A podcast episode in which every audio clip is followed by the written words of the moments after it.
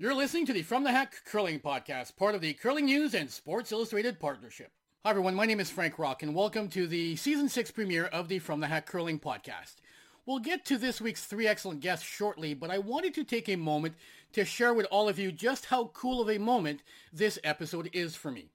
I grew up in a small town of a few hundred people in the northern part of the province of Ontario. Back when the only sports we got on TV were Hockey Night in Canada, the Wide World of Sports, and a little bit of baseball here and there during the baseball season. When I was in grade 6, the principal at our school got a subscription to Sports Illustrated, and it was SI that introduced me to the NFL, the NBA, college football, March Madness, and many other sports, sporting events, and prominent athletes. Sports Illustrated has been my sports Bible ever since. So the fact that my humble curling podcast can now be found on a Sports Illustrated website is a little mind-blowing for me. On a related note, I started curling before the internet was really much of a thing, and the curling news was then the easiest way to get the latest information on what was happening in the sport in Canada and around the world. The fact that I will now be a contributor to the Curling News website is also extremely exciting for me. In other words, I'm really looking forward to being part of the Curling News and Sports Illustrated partnership. For those of you that are new around here, From the Hack has evolved into one of the main media outlets where curling fans can hear directly from all the key individuals involved in the sport around the world. Since launching in 2015, From the Hack has included interviews with 30 Olympic medalists, over 70 world champions, as well as hundreds of other players, coaches, and administrators from 14 different curling nations. The From the Hack podcast is also part of the Curling Podcast Network. That also includes the Two Girls in the Game podcast and the Curling Legends podcast. And I'm proud to mention that both of these excellent shows are now also part of the Curling News and Sports Illustrated partnership. And I'd encourage you to also give those two podcasts a listen. All right, let's get down to business. My three guests this week include 2018 Olympic gold medalist John Shuster of the U.S., Five-time Brier participant Mike McEwen of Manitoba, whose team won a men's event in Penticton this past weekend, and who also happens to be one of the best interviews in curling. And finally, Sarah Benkaran, a PhD student in cross-cultural psychology and a curler. Sarah and I discuss what it was like for her as one of the very few Canadian Muslims competing on the junior curling circuits in Quebec and Ontario. And as attempts continue to diversify the sport, Sarah shares how the curling community can make the sport more welcoming for her and other individuals from racialized groups.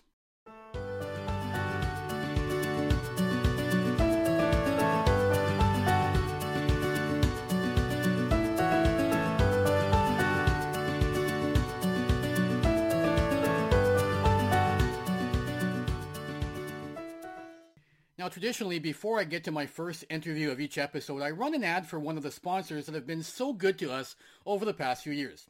This season, From the Hack has not approached any of our usual sponsors because we understand that the pandemic and the limited curling season so far has made it difficult on most curling stakeholders. That said, I want to thank Hardline Curling, Jet Ice, Asham Curling Supplies and Equipment, and the Curling Zone for their support over the years, and we look forward to working with them again when the curling community, and the world as a whole for that matter, has turned the page on the COVID-19 pandemic, which hopefully, with the recent vaccine announcements, happens sooner than later. Our first guest this week and this season is John Shuster, a seven-time United States champion and a two-time Olympic medalist, including a memorable gold medal win at the 2018 Olympics in Pyeongchang. When most casual curling fans last saw you, John, you were busy winning the U.S.'s first ever Olympic gold medal in curling at the 2018 Games in Pyeongchang. We are now three years removed from that moment. Do you still find yourself looking back sometimes and thinking, man, I'm an Olympic champion? Yeah, I, I guess being a four-time Olympian and being there four times, it might even make it a little bit more surreal for me that, you know, that now, after the fourth one, you know, became an Olympic champion where, you know, we worked so hard to get to the Olympics and to give ourselves a chance to stand on a podium and stood on a podium. But yeah, to, to look back and, and think, yeah, we I won the pinnacle of my sport is uh, you got to pinch yourself once in a while. One of the perks of winning an Olympic gold medal, especially in curling, a sport which seems to fascinate American sports fans every four years, is that you often get opportunities thrown at you that might not otherwise come your way. In your case, you appeared on The Tonight Show with Jimmy Fallon, among many others. How surreal were those first few months after the Olympics? That was an incredible. I mean, we'll say six months even. Um, to to do some of the things we did are you know things you see people doing things like you know throwing out a ceremonial first pitch of a game, and I'm like, ah, I'd like to throw it. We did it. Threw it of some random Twins game prior, but you know there we were standing on the field, walking like across as they're announcing who we are, opening at the home opener for you know the Twins, and you know dropping a throwing a curling rock on a sheet of hockey ice at an NHL outdoor game. I would tell people I was hoping someday I'd get a chance to see an NHL outdoor game, and there we are throwing a curling rock out on the surface before a game. It's ridiculous. Um, you know all that stuff, and yeah, being being on on the Tonight Show with Jimmy, like all of all of the things we did, going to the ESPYS, everything was way beyond anything. You know, I didn't think of any of that stuff while we were out there curling, or even as I was training to, you know, try to win the Olympics. You know, that that's the stuff you don't think about. So to to get all those opportunities, I think we did a great job really cherishing and and getting. You know, we got t- tons of pictures. My wife just put together an amazing um, photo album of following the Olympics, and uh, pretty incredible to look back and and see all those amazing memories that we made in those six months. As I mentioned a moment ago, John, uh, curling is one of the sports that seems to draw a lot of attention uh, from the American audience during each Olympics, but it hasn't always translated into a huge increase in viewership or interest in the sport by casual fans between Olympics. Do you believe that the sport is getting closer to getting over the hump, as it were, in the U.S. market and perhaps maintain a larger audience throughout an Olympic cycle and not just during those two weeks at the Olympics? We're definitely getting closer to that hump. And I think following the Olympics, we saw exactly that um, not just 2018, but 2019, and then again on the schedule for 2020, which didn't happen. You know, in in the U.S., our World Championships, almost every single one of our games is going to be live in the U.S., not just like some tape delay package. Um, they're going to be showing full curling games of World Championships, and they did that in 2018 and 2019. So that I think was was a definite something that you know they had had a few here and there, but the number that were now showing up, you know, on TV along with Curling Night in America, which is a pack- package show, obviously, that, you know, they're real games, but they're not showed live. But, um, you know, with that happening, we definitely saw curling becoming, you know, a little bit more like the ball was rolling. So it'll be interesting to see with, you know, I mean, obviously coming out, hopefully coming out of the pandemic here in before too long, if we can, you know, keep that traction that we had. But I, I think this next Olympics is going to be a huge opportunity for, you know, us as a sport in our country to, you know, get that traction and hopefully, you know, continue the ability to get ourselves and our sport, you know, on television in front of our national audience, much like it is in Canada. You've made a lineup change uh, since those 2018 Olympics uh, when uh, Tyler George, uh, your third on that gold medal winning team, uh, retired, and you recruited Chris Plys to fill his spot in the lineup. Now, you've been uh, playing with Chris for two full seasons now, and I was wondering if you've been happy with the progression of your team over the first half of this Olympic cycle. As far as, as far as Chris goes, we had a you know really great first season together, and I thought we were making some pretty good strides and we had a really, really tough schedule because, you know, we got into pretty much all the slams and we were playing all the top events on the tour and, uh, and, you know, found ourselves, you know, not kind of trailing behind a couple of U.S. teams in points, but I think it had a lot to do with the competition we were playing and not necessarily the, the progression we had. And I think, you know, our national championship showed us that when we went there and had the ability to go undefeated. And, uh, and after the, I, I thought December, January, we were kind of making leaps, and, and we definitely put ourselves in a position where I thought we were going to contend for a world championship. Um, I not just thought, I, I knew we were in position to contend because everything had, we had really found a rhythm and found, you know, a couple things that we figured out in the last few months that we had put into kind of into play. And yeah, so, um, you know, with that, we were very excited to start this season too, but unfortunately, you know, our world down, down here in the U.S. compared to where it is in Canada is a little different. And, uh, you know, we haven't even been on the ice and played a real end against anybody yet this year. And here we are in November where, you know, we probably had six or eight events in already had it been a normal year. So all we can do is do what we can at home. And, and for me, that's, you know, I'm in the best shape I've ever been in right now. I've done a lot of off ice work. And then we had, we got ice not too long ago and started some on ice stuff going. But even that, our club had, had some COVID going apparently around. So that's uh, on pause for a little bit here too. So you know, all we can do is play the cards that we're dealt, and and hopefully, you know, when we do get back on the ice as a team, you know, we get enough practices and practice time together and a few games in that, you know, we're ready, you know, to pick up where we left off. We'll get to the impact that COVID-19 has had on the sport of curling in a moment, but I want to take you back to last March, John, when the virus really hit home for you and uh, and your family when your wife became infected with COVID-19 at the U.S. Club Championships in Maryland, which took place the same week that the NHL and NBA suspended their seasons. Can you take us back for a few moments and share what that experience may have been like for you and your family, especially early on when so little was known about the virus? You know, there was grumblings that stuff was going to maybe be canceled, and I was actually I went fishing on a snowmobile and fishing trip in Canada uh, while my wife was at the club national championships out in Washington D.C. And you know, we had chatted a tiny bit before she left about, hey, are you know, are we like really concerned? And said, well, you know, it doesn't seem to be crazy serious yet. And and so she went out there and um yeah, and they were they did things like their team that nobody was curling with masks on, but they didn't shake hands before and after games. They tapped brooms, and there was more cleaning going on at that curling club than you know Sarah had ever seen. And and she got home and she had crazy back pain, and and then quickly realized that she was having trouble breathing, and and then word started traveling around them, and they realized that a very very large number of competitors at our club nationals had it, and and you know and everything had pretty much been canceled before that even happened. I mean the women's worlds had got canceled that Saturday, and then they you know, had talked about canceling, you know, the men's mixed doubles, and and yeah, so you know, when that was happening, there we were trying to kind of crunching numbers and figuring out, well, okay, well, you know, is this do we need to put Sarah in our basement of our house? And um, yeah, so we were some of the first, we were almost like guinea pigs, I feel like, and uh, but it really put it in perspective for us with, you know, if okay, well, you know, we actually decided when she got home when everything was closing that we were going to treat it like she had had it or that we had had it as a family. And so we were going to, you know, have somebody get our groceries. And then sure enough, she had it. And we stayed home for a month, never left our house, never left our yard. People dropped groceries out in our front step, never opened, touched our doors. so, um, yeah, so we were very cautious and, and pretty proud that we don't believe that anything that she brought home that we passed along to anybody, which is, you know, that's the most important thing for, I think that everybody thinks of others and and figures out, okay, well, yeah, if you are being affected by it, that you affect as few people as possible, and that's how we, you know, get past the pandemic. I'm just wrapping up a special episode for my website where I chat with elite curlers about the impact that the virus has had on them from different perspectives. And the one thing that many of them mention is a mental impact that the virus has had on them above and beyond the initial period of lockdown, homeschooling, etc.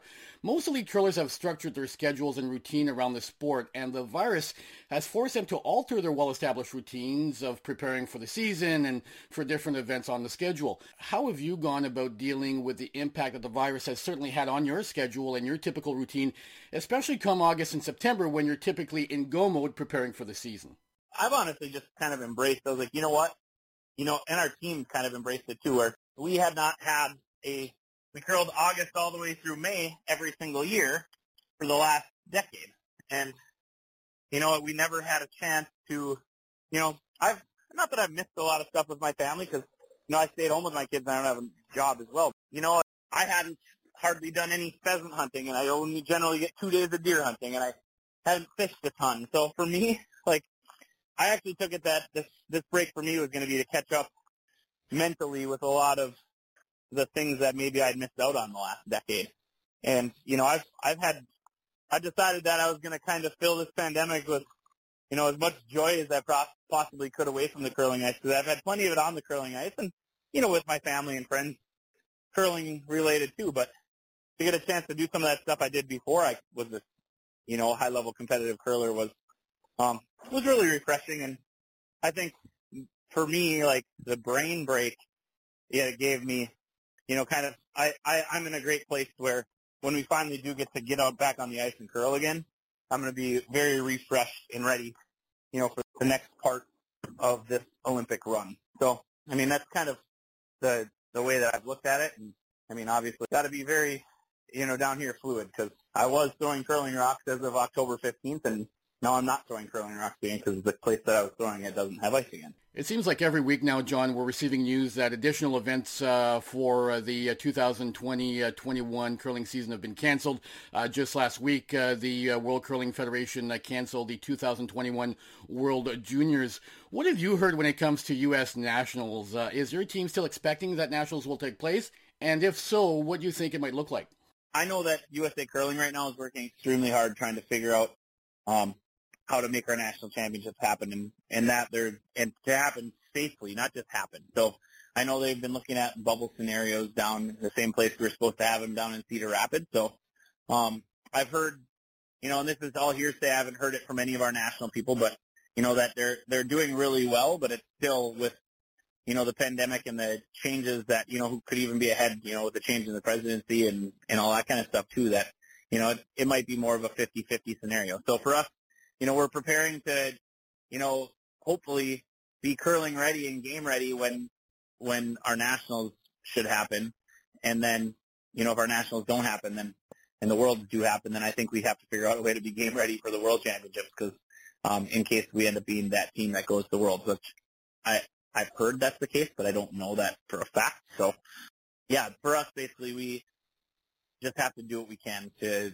to be ready when when we finally get an opportunity to go compete, whether that's at some event before nationals or nationals or worlds or or Olympic trials next year. Who knows? There's been talk of creating a quote unquote curling bubble, if you will, somewhere in Canada in the new year so that several events could be hosted, including the Canadian Championships, such as the Brier uh, for the men, the Scotties for the women, and the two late uh, season Grand Slams that have yet to be canceled by the Grand Slam of Curling, as well as the Men's World Championship. What would be involved for your team if you were invited to and decided to compete in those two late season Grand Slam events and the Men's Worlds? The way it seems right now is that we'd have to have a 14 day quarantine, which um, I don't believe that we could figure out any way to work an ice venue into that. If that was the case, then yeah, we'd be coming to Canada two weeks early, finding a place where we can quarantine and also get on the ice. But I don't think that's going to be in the cards. So what we're probably looking at is um, with the 14-day quarantine of like a strict quarantine for U.S. people going into Canada, we're probably looking more at a scenario where we'd come up there, you know, between 20 and 30 days early because obviously I I never take two weeks off during the season throwing throwing stones and practicing. So um, nor do my teammates or any real any, any real curler that wants to have a chance of winning anything. So, so to take two weeks off and then think you can step back on the ice and go compete at a world championship or a slam is obviously not the real world. So um, you know, hopefully for us, I think our our best chance of not having to leave a month early to go to a world championship or a grand slam scenario is going to be for uh, you know, some sort of vaccine to change the restrictions of travel from Canada and the U.S. But um, if that isn't the case, I think um, we'll probably be residing in Canada for a month prior to any major competitions that we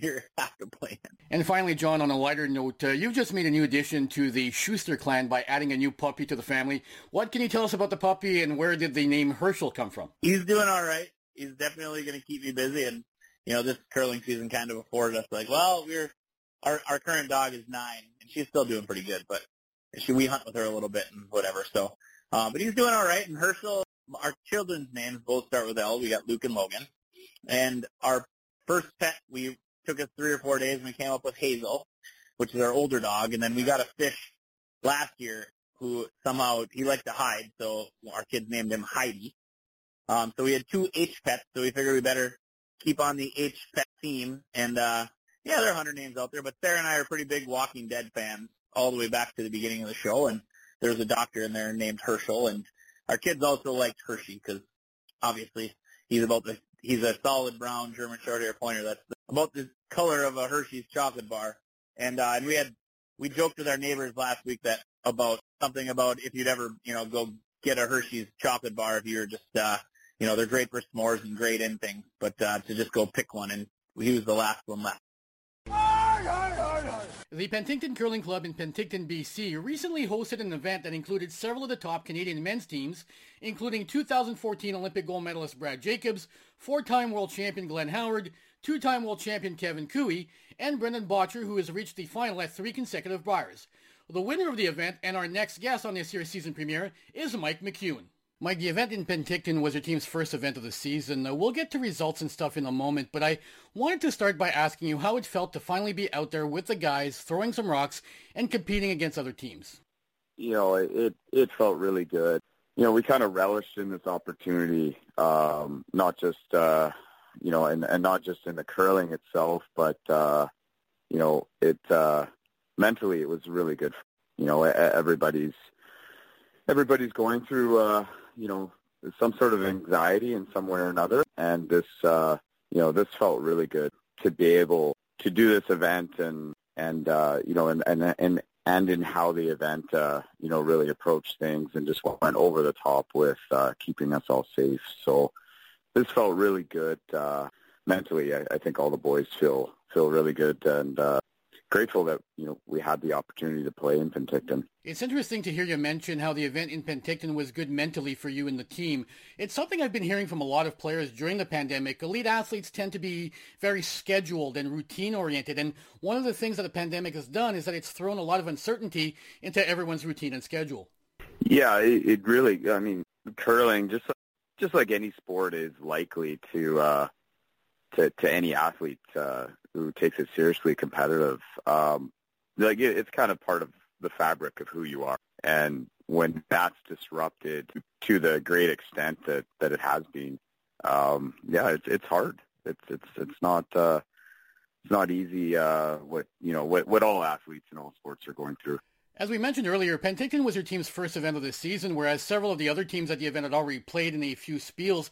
Did you and the guys put any pressure on yourselves to perform well uh, heading into Penticton, or were you going in there comfortable in the knowledge that you might be rusty compared to the others, and, and really didn't put any pressure on yourselves to come out of Penticton with the type of results you came home with? Uh, I would say we went in with the expectation that we would show some rust, but we were hopeful that, you know, we could play well enough to make a playoff appearance appearance. Uh, but but definitely we knew uh, coming in, uh, and even with some of our uh, uh, obtaining practice ice difficulties back home, we, we knew we were going to be in tough. So yeah, I, I would agree that we we didn't have you know very little pressure on ourselves as far as um, as far as the results, uh, and and and it showed early. Uh, uh, Steve, the team of Steve Laycock and Jim Cotter gave us a whooping the first game, so that was a little eye-opening.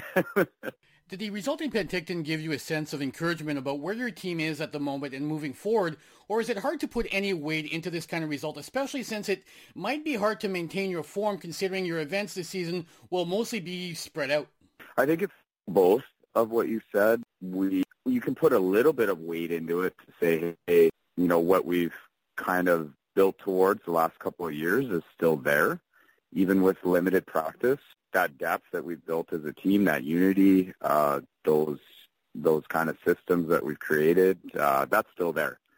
So that's that's that was really that was exciting to see. Uh, a little bit unexpected, uh, personally, I think, for all of us on the team that that we're able to kind of get back to that form so so quickly. But uh, to the other side, um, like you said, uh, we might be in, uh, you know, in a month or two, kind of almost like having to restart again. We'll, we'll see what uh, the next little bit brings, but um, yeah, it's kind of uh, that's where we're at uh, in the schedule. Uh, a lot of unknowns, and pretty happy that we still, you, we can kind of still say we we've got. Uh, we're gonna have to kind of reboot, I think, uh, in, in the new year. Mike, I think it's fair to say that there were a lot of expectations uh, placed on your team the first year you and Reid got together. And to be honest, I think you'd agree that the first year was a difficult one and that your form and results improved significantly last season. How proud are you of the team, the progress you've all shown since that difficult first season together? Nail on the head. Uh, you said it. Um, that first year was rough. Uh, that's to put it probably lightly. Uh, and, uh, you know, uh, so some people weren't sure that, you know, and even there's probably some doubt in ourselves that we could put, turn it around. Uh, so I, I'm absolutely very proud of the guys and the work we put in the last, uh, especially the last uh, kind of uh, 12 months leading into the into the Brier in, in, in Kingston, where uh, I think we we performed just to a tremendous extent and and just kind of needed to tidy up a couple little things uh, and could have seen ourselves in in a deeper playoff. That's uh, yeah, I'm I'm proud of the guys and and our focus has has really tightened and changed uh, and the unity has grown as a team. It's amazing when those things aren't there. It's slippery slope. So it's uh, maybe that rough year uh, really ended up being a, a situation where it uh, kind of refocused us, uh, made us go some places where uh, we hadn't gone or forgot about to actually get to a point where we were actually actually a team that could be in contention. And finally, Mike, obviously lots of talk in curling right now about how to make sure everyone is safe while at a spiel. And from everything I've heard, it sounds like the folks in Penticton did a first-class job of that. How did the organizers in Penticton go about making the club and the event as safe as possible for you and the other participants? Kathy Jones and her team at Penticton just uh, went went went above and beyond, um, just with temperature checks at the door, um, athlete-only areas, masks at all times, uh, constant, uh, you know, regular interval um, sanitizing of, of, of different uh, touch surfaces, and, and in how the committee just, you know, I, I don't know how they do it. They still took care of the athletes in just uh, a way that uh, Penticton uh, is is well known for, um, e- despite you know all the difficulties. I really hope that uh, you know something comes out of this. Uh, in, in a really positive way that helps um, other events uh, still uh, still run in a safe manner. But yeah, I, I would encourage anybody to to reach out to Kathy and her and her team at the Penticton Curling Club. Uh, you know, if they're if they're looking for kind of a template on on how to do this, and I know all the teams. Even you know, it's one thing inside the curling club, but definitely uh, the guidelines and and whatnot that the teams were following for their their behavior and actions outside the curling club. You know, everybody, uh, as far as I was aware, was very respectful and and uh, and safe in their interactions in the community, and and limiting those and and uh, you know whether it be mass socially distancing, et cetera, et cetera. Like I mentioned earlier, uh, feel pretty fortunate that uh, they decided that they were going to take this on, the Penticton Curling Club, and uh, very, very, very thankful to them and the sponsors that uh, you know, stood by them and to make this happen. It's uh, be a shame to get in a situation where we, we don't have these events uh, and, and they don't come back. Uh, so I'm very hopeful for the future for this event and, and others. Uh, hopefully we can take some learning from these. My next guest today is Sarah Benkarani, a 24-year-old who is in her third year of a PhD in cross-cultural psychology at the University of Quebec in Montreal, focusing on access to mental health care services for cultural minorities. Sarah was born in Canada, her mother is Canadian, and her father is originally from Morocco. Sarah began curling at the age of eight at a small club in the West Island of Montreal. She competed in junior events throughout Quebec and Ontario, where she played against players that went on to represent Quebec at both the Canadian Juniors and at the Canadian Championships, the Scotties Tournament of Hearts. After some time away from curling, Sarah has returned to the sport and is currently playing under the Montreal West Curling Club. She joins me to discuss her experiences as a Canadian Muslim competing in the sport of curling and to share how she believes the curling community can make the sport more welcoming for her and other individuals from racialized groups. To provide more context for the audience, uh, could you take a few moments to tell me a little bit more about yourself and what led you to choose your area of expertise? Yeah, I have to say that you did a pretty good job of summarizing my life um, before. Um, but my life is pretty jam packed. I'm a full time service manager at Kids Help Phone and I help run Crisis Text Line in Canada. Um, we have a team of about 50 clinical supervisors and 2,000 volunteers from coast to coast to coast in Canada, providing mental health and crisis support via text message, um, which you can imagine is pretty busy during the pandemic.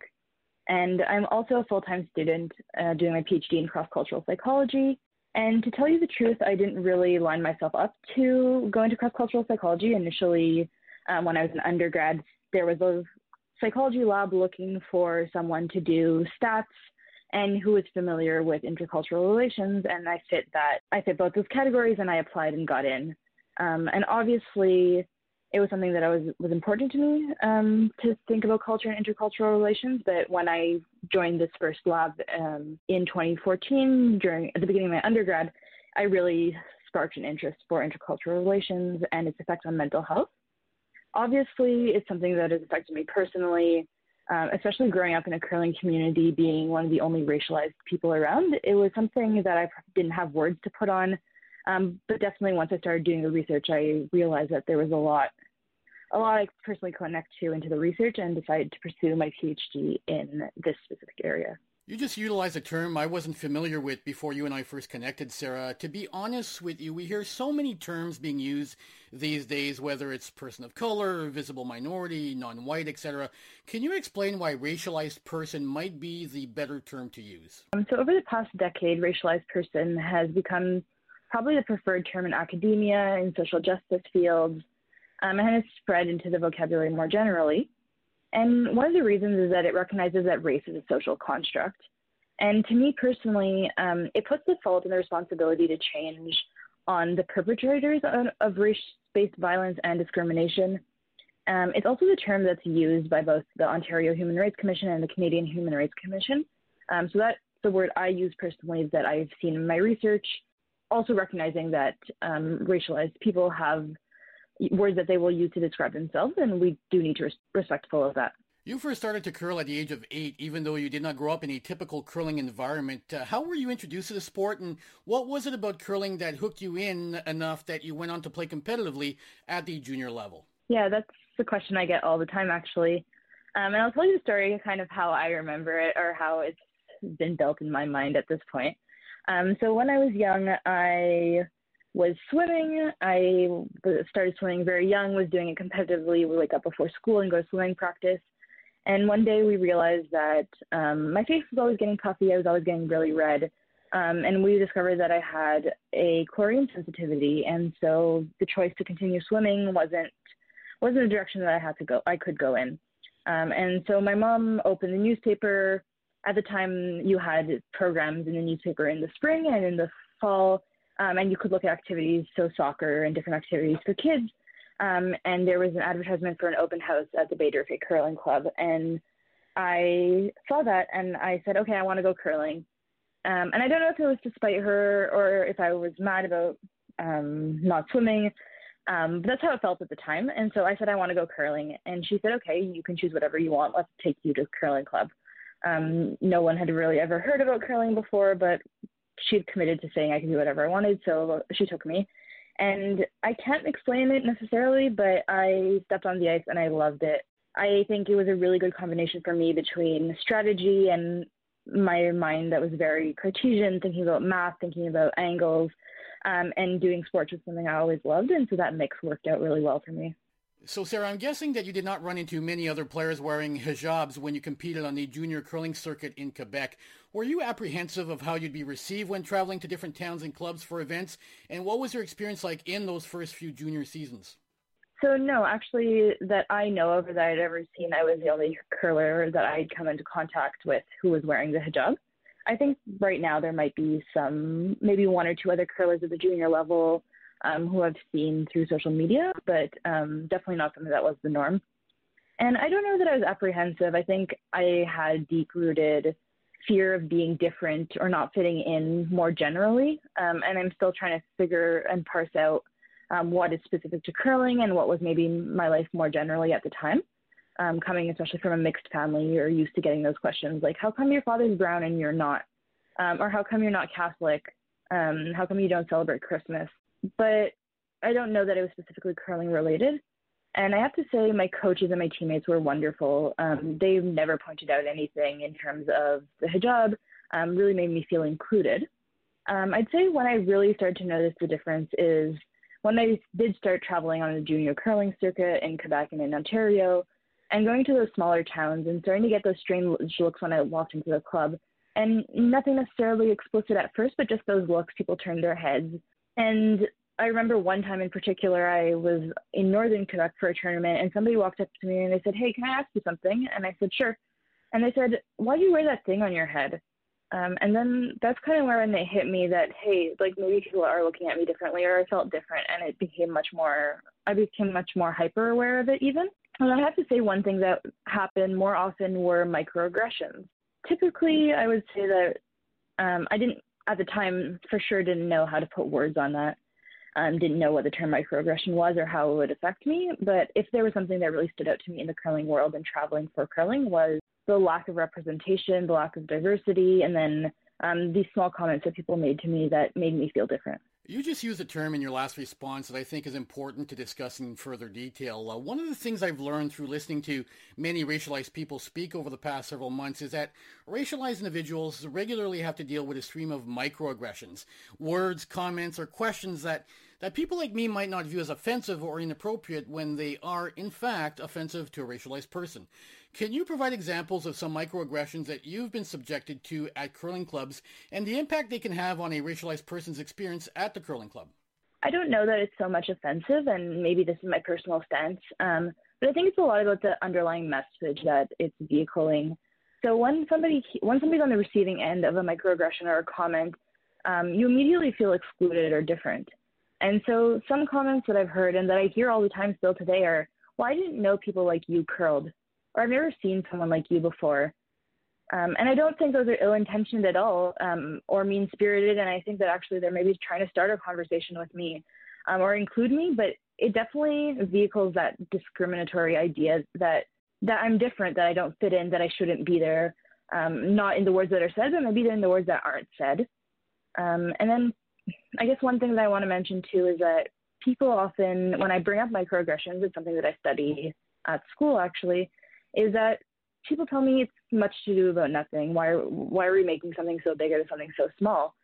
Um, and actually, there's a lot of scientific evidence that shows that there's a lasting impact on these microaggressions, um, both on mental health and well-being.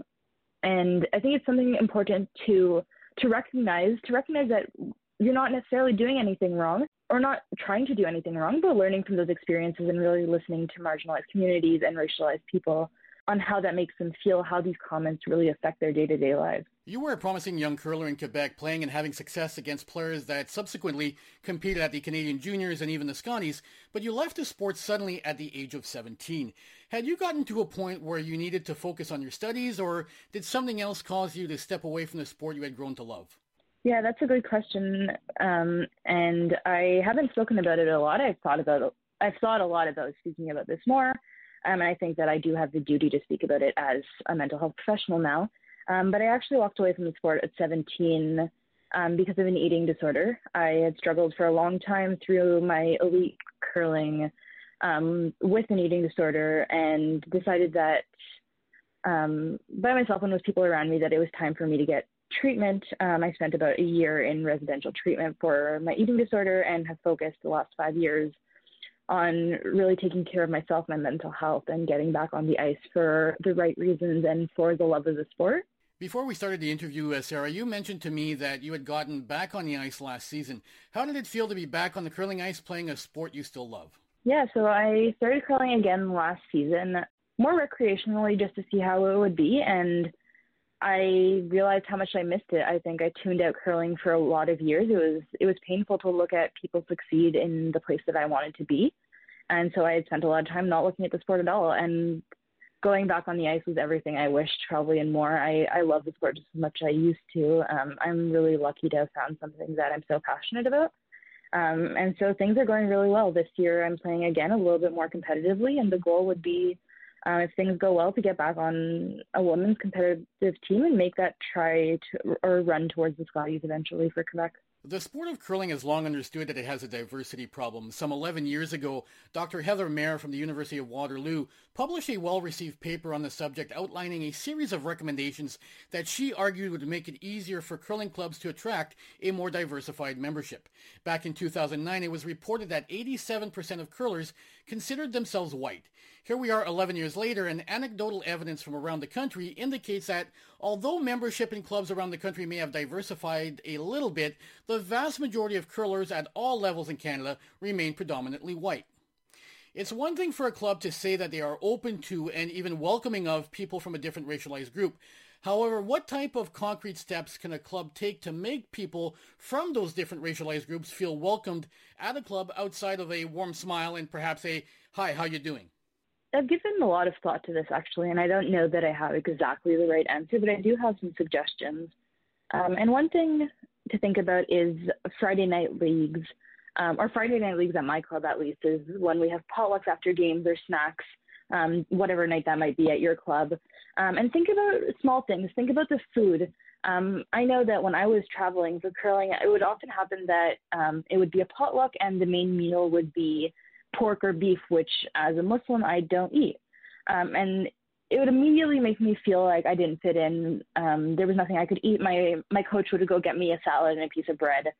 Um, and just those small things are kind of coming back to microaggression, just small things that make you feel like you're not part of the community or you'll never be able to be part of the community.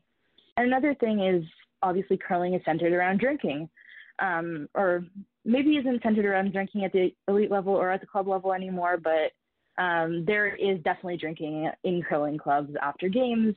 And drinking is something that is not necessarily um, for everybody, regardless of religious or cultural reasons, but especially when we're having we're trying to diversify diversify our curling clubs. Maybe having other options, other activities that don't revolve so much around drinking.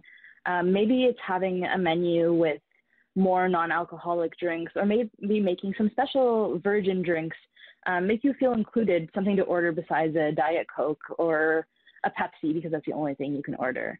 And so those are two things that I think are very easy to implement, even just with leagues. And then something that I've also spoken to my club about is having a diversity consultant or maybe an outreach coordinator on board of directors or board, of, board at your club, depending on how your club is structured. Um, and just really having the experts. I think we have the experts in the community.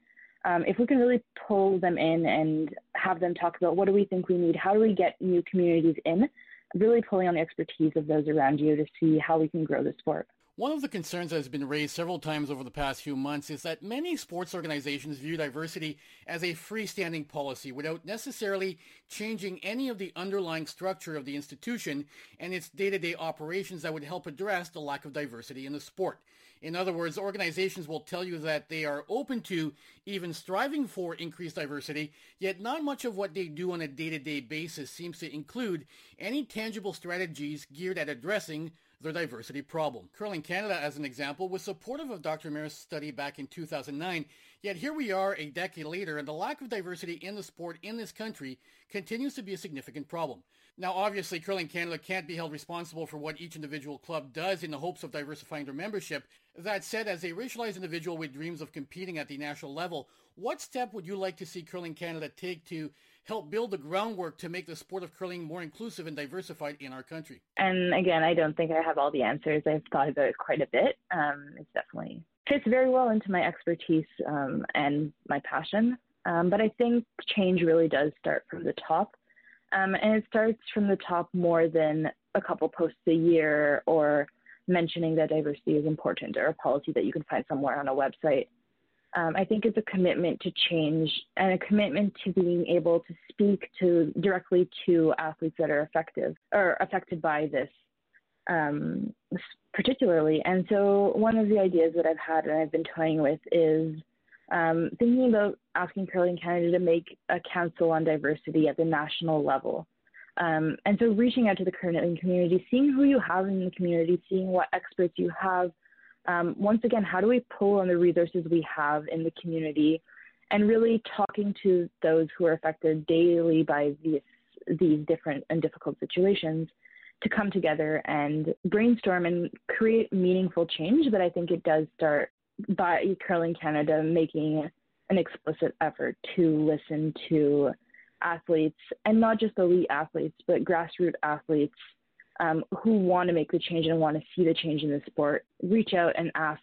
I know personally, I'm always so happy to answer questions um, about diversity and about um, inclusion in sports. And so, yeah, rely on your community and create an action plan that is actionable, but also that will create real change. I've had several conversations over the past few months about the lack of diversity in the sport of curling, and one theme that keeps coming up is that the sport of curling could really use its own version of Tiger Woods, a player from a racialized group who would come up through the system, become an elite curler, and serve as an inspiration to other curlers from racialized groups. However, a scan of the players competing at the most recent Scotties, Brier, Canadian juniors, and even at the under 18s show that there's still much work to do and that curling is still far removed from developing its own version of Tiger Woods, at least in Canada. Do you believe that it will take curling's version of Tiger Woods to really help attract people from racialized groups to the sport in greater numbers, or could it be done without such an athlete to serve as inspiration and generate more interest for curling among racialized groups? Yeah, I I've heard the analogy about Tiger Woods before and needing a Tiger Woods in curling or something similar. I don't know that I 100% agree. I think definitely we need the visibility. Um, I think it also once again falls on larger governing bodies provincial and national, to to really encourage talent and help those young kids along, um, be it through some funding or through a program, through mentorship. There needs to be something in it for them. Curling, people often say curling is accessible, but curling is expensive when you play at a high level. I mean, the money goes up quickly. You're traveling all the time. When I was curling on the junior circuit, I was traveling every weekend, and that's a lot of money. Um, and not all families, racialized or not, um, have that kind of privilege. And so, if we want to be reaching out to more um, youngsters of every background, we need to have incentives and we need to help them along the way. Um, and I think that that's a first step. Will it help to have um, stars of the game or a Rachel Homan or um, a Brad Gushue who are racialized? Um, absolutely. I I I would love to have had that when I was young to look on TV and see people that looked like me or um, and have those people to look up on. But I do think that there are other ways to go about it, and we don't need to be waiting on somebody um, when we can take action ourselves. The Black Lives Matters uh, movement was front of mind for many people over the summer, and many athletes took to social media to support the movement and to open dialogue in their respective sports. Many curlers followed suit, posting supportive messages online and participating in Blackout Tuesday. What would be your message to the elite curlers around the country? How can they be agents of change in efforts to make their sport more inclusive above and beyond posting messages supportive of Black Lives Matters and other similar movements? Yeah, so I, I definitely want to recognize that there there is an important movement. You need to I think posting about Blackout Tuesday, posting about Orange T-shirt Day is a good start, but it's not enough. Um, we need more than just passive action. I think we need once again, and the same thing that I'm, I think about Curling Canada applies to high performance athletes. You are the people that young curlers look up to, people around the world look up to. You're our celebrities. Um, so being an ally is important, and being an ally means that you're doing the research, you're being vocal about the research you're doing, you're educating yourself, and being vocal about the education that you're um, receiving or that y- the learnings you've had. So something small, even like, hey, this is what I've been doing. For example, I've taken this course, I've learned this thing, um, and really taking a stand more than just with a post here or there social media is important. And once again, um, we have so many high performance athletes now who are professional um, and who are also um, making money through different means in curling. So having curling camps, I can definitely think about um, Team Gushue who has a camp and Homan who have a camp, and many of those higher teams that have a lot of impact on the younger generation, and making sure that that is meaningful, making sure that you're including and making accessible your camps and your different outreach activities to athletes of all um, cultural groups and especially racialized groups who are not traditionally part of curling, making an active stance and saying out loud, we will include you, we want to include you, uh, and then showing how actionably you'll do that is, I think, the next step that high performance athletes, curlers in Canada need to take if they're serious about diversity in curling. And finally, Sarah, what will be your message to other young people interested in curling but concerned that the sport is not welcoming to people from the racialized group? I guess to end on a positive note, I feel like I've been a little bit negative. Curling is fun. I've uh, curling is going curling and curling the sport has really been my passion for the last 15 years. I I fell in love with it. Um, and curling is fun at the end of the day. Going to the curling club is fun. Um, people are nice and welcoming, and there needs to be change, and change is important. Um, but don't be shy. Try it out. Reach out. Ask yep. questions about curling um, I'm happy to start that conversation with you. But try it out. It's fun. Um, and at the end of the day, I don't think I have a huge inspirational message besides go for it. Try it out. It's a fun community to be part of. And that does it for this week's episode. A big thank you to John Shuster, Mike McEwen, and Sarah Bankeran for joining me on this season premiere. Don't forget to check out the Two Girls in the Game podcast and the Curling Legends podcast. You're listening to the From the Hack Curling podcast, part of the Curling News and Sports Illustrated partnership.